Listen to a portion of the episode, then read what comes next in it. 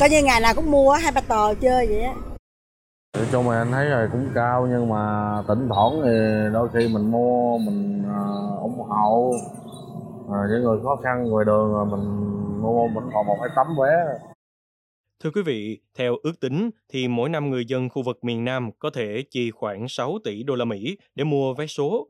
Trong 21 doanh nghiệp sổ số kiến thiết khu vực miền Nam, có 14 tỉnh bán 100% vé số phát hành, nộp ngân sách trên 12.000 tỷ, lợi nhuận trước thuế gần 4.500 tỷ đồng. Cụ thể thông tin này là gì và tại sao vé số lại có lượng tiêu thụ lớn đến như vậy? Hãy cùng Quốc Huy tìm hiểu trong số podcast ngày hôm nay nha.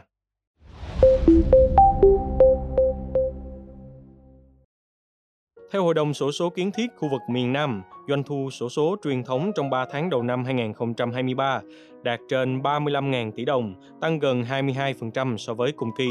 Tỷ lệ tiêu thụ vé số bình quân của khu vực đạt 98,69%. Trong 21 công ty sổ số kiến thiết, có 14 đơn vị bán được 100% vé phát hành như là Sóc Trăng, Bến Tre, Bạc Liêu, Tây Ninh, An Giang. Trong quý 1 năm 2023, khách hàng của các doanh nghiệp sổ số đã nhận được tổng tiền thưởng trên 17.000 tỷ đồng. Vậy đâu là nguyên nhân mà doanh số sổ số truyền thống có thể đạt con số khủng như vậy?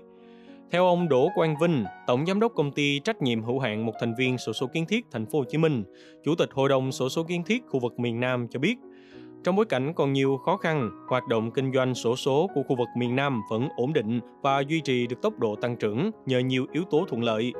Trong đó có việc Bộ Tài chính cho phép tăng doanh số phát hành từ đầu năm và tăng hạn mức phát hành 4 kỳ vé xuân. Các công ty sổ số kiến thiết khu vực miền Nam nộp ngân sách 12.343 tỷ đồng và dành trên 30 tỷ đồng cho hoạt động phúc lợi xã hội. Bên cạnh đó, doanh thu sổ số truyền thống đạt khủng có thể nói là do thói quen mua vé số của người dân miền Nam. Từ các quán ăn, cà phê đến các khu vực chợ đều có đông đảo người bán vé số dạo đến chào mời. Hiện mỗi tỉnh trong khu vực miền Nam có khoảng 4.000 đến 6.000 người đi bán vé số dạo.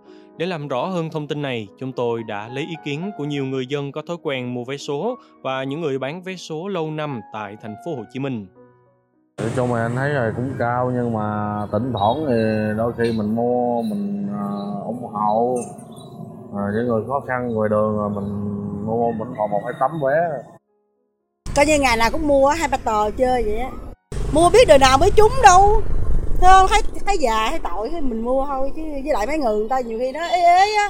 Cái mình thấy tội đó mình mua chứ, thôi, mua, có hơi cả năm có trúng được gì đâu con. Dễ trúng lắm đâu cô bán ngày trăm rưỡi tờ giờ bán chậm gì á. Theo giờ này thì cô lại cô lấy à, giấy số thì như cô lấy trăm thì ta đưa trăm mà trăm rưỡi ta đưa trăm rưỡi gì đó. Theo lượng sức cô bán thôi. Khoảng hai trăm hai. Gần tết đó, nó tăng như lắm. Nhưng mà cuối tết rồi bắt đầu nó giảm xuống nhiều với những con số ấn tượng đã đạt được, thì Hội đồng Sổ số Kiến thiết khu vực miền Nam dự kiến sẽ có tờ trình gửi Bộ Tài chính kiến nghị cho tăng doanh số phát hành từ ngày 1 tháng 10 năm 2023, đồng thời yêu cầu các công ty tập trung thực hiện các biện pháp điều hành để ổn định doanh thu và tỷ lệ tiêu thụ vé số truyền thống.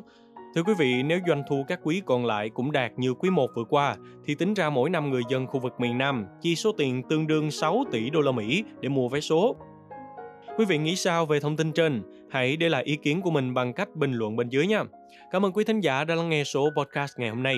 Đừng quên theo dõi để tiếp tục đồng hành cùng với podcast Báo Tuổi Trẻ trong những số lần sau. Còn bây giờ, xin chào và hẹn gặp lại.